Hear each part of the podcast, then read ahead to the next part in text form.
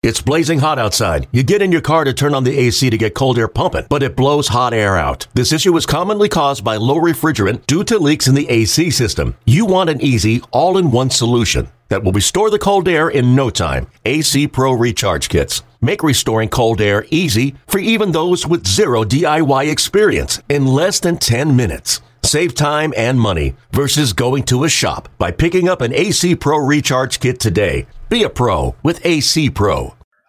Yeah, you mentioned game one. It was back and forth. I mean, it started off great with a first pitch that JP ambushes and puts it in the seats. They add on with a Cal little blooper in the left field uh, to score Julio, and they were off and running. But then you mentioned the pesky Kansas City Royals. They come back with three in the next uh, half inning. The Mariners put up back to back two run scores in the fourth and fifth, and you're feeling good six to three. You got Matt Brash coming in in the seventh, followed probably by Topa or Munoz and that thing. So you kind of got your bullpen set. But then in the seventh, Matt Brash was, who hasn't pitched lately, you know, to be quite frank, kind of looked like it. He wasn't sharp. He gave up that home run to Isbel. He only ended up uh, going two thirds of an inning, gave up three hits and two runs, like I mentioned. And uh, you're getting kind of concerned. Uh, one run game now, but the Mariners were able to add on one more run in the eighth with a big double from Geno to score JP. And then in the ninth, you bring in Munoz. So you got a two run lead and uh, he walks a guy, get, or he gives up a hit, he walks a guy, and it was really smart, in my opinion, of seeing what Scott Servais did in the ninth. Bobby Witt Jr. came up and he decided to uh, intentionally walk him to put the uh, go ahead and run on at first base. So it's something we haven't always seen from Scott doing something like that. But uh, I thought it was very smart, and uh, Munoz was able to get through it and strike out the last batter, and all is good in Mariner land. A big victory, as you mentioned.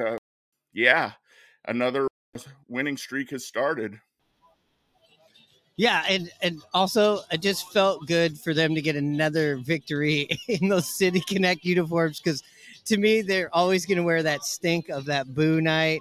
And earlier on in the season, I know it has nothing to do with the uniforms, but I don't associate big victories in those uniforms now. So for me as a fan, eh, it, it I'm very happy that they're putting some success in those uniforms.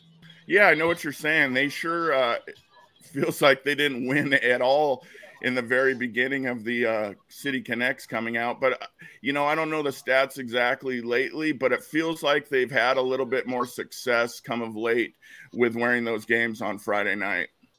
I mean, after the big excitement of game one, the, the game one victory, it was on Apple TV. Um, I know a lot of people uh, bitch and complain about it, but it does kind of weed out some people, and I swear it kind of makes this community of like who's watching and who isn't watching. Anyways, we've talked a lot about that in the past. We'll we'll, just, we'll keep it moving on. Uh, game two, you'd wonder how they were going to come out. It was a quick turnaround. Mariners seven home runs. Teoscar Hernandez, six RBIs in this game. Julio gets a home run. Mike Ford gets a home run. It all kicks off though with Rojas. you know, uh, he's just been a godsend. Um, especially how we've been trying to figure out second base. It seems like we have uh, second base figured out right now between him and Demo and you sprinkle in Caballero in there. It's it's looking good. Um, I mean, I don't know what to say about this game. When when we're getting to see the opposing team have position players pitching to the Mariners. It's nothing we we've seen uh, too much with uh, the way Seattle build traditionally builds its offense. So that was pretty awesome, and I really like that some of the players stayed in there. I know some of them got off their feet, but I feel like if some some players like I'm glad Teoscar got back up there and was like, let me go, you know, try to help out the law of averages. How many times you, has he been robbed in his career or even this year of maybe a home run? Well, this is how you uh, get your checks and balances, in my opinion.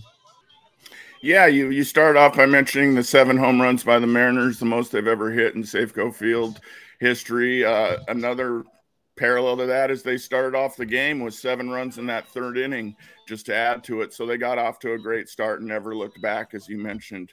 Another thing, uh, Logan Gilbert was fantastic, went seven strong innings only gave up two hits and one run, one run on that home run, and uh, you know it was a blowout early, and you were able to put in the uh, guys that are in the uh, end of your bullpen, uh, the new acquisition Weaver and then Thornton. So yeah, easy peasy of a Saturday.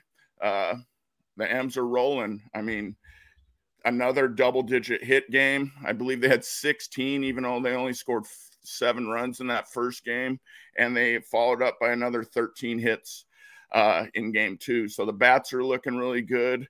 Um, just to kind of round out the whole series as a as combining or the first two games of the series, excuse me. Uh, they were get they're getting multiple hits from multiple guys. I mean, in that first game, JP, Geno, and Cal each had three hits, and Julio and Canzone had two. And then it just continues then in game two with another another uh, couple other guys having multiple hit games with JP, Raleigh, Teo, Mike Ford chipped in there, also a home run. I don't know if we mentioned it. Uh, and you mentioned Rojas. And then, you know, for uh, getting guys off their feet, you bring in a guy like Cade Marlowe. He fights off a bunch of sliders. Uh, you know, just keeps waiting until he gets his pitch, and then he smokes one over the dead center field at the 401 mark. So contributions from everywhere. So yeah, first first two games of this series is a great way to start that game felt like I was playing a video game. I definitely had the uh, the happy flight, as the Mariners like to say, getting up here for Game Three from LA. Man, it was just such a relaxing Saturday afternoon to be able just to to you know do the errands and do the scrambling you got to do when you're traveling and not be so glued and the heart rate going and the blood pressure up during that game. And you know who who I think appreciated this game more than anybody is 92 and a half year old grandma Norma. She she really enjoyed this game, and I really enjoyed watching Logan just go out there and be like, "I'm not. This is not going to turn into one of these, you know, 11 to 8, 14 to 10 uh, showings." Yeah, he was fantastic. He did his job and really helped out uh, the bullpen, who's been worked really hard on the road trip, and uh, he, it was a great thing to see from him to uh, go out there and pitch like we know he can. He was absolutely spectacular. All right, well, let's uh, travel back to the future. Hannah, you ready to get back in the DeLorean with me? And we're hitting the flux capacitor. we are going to travel to game three. We're going to break it down here right after this.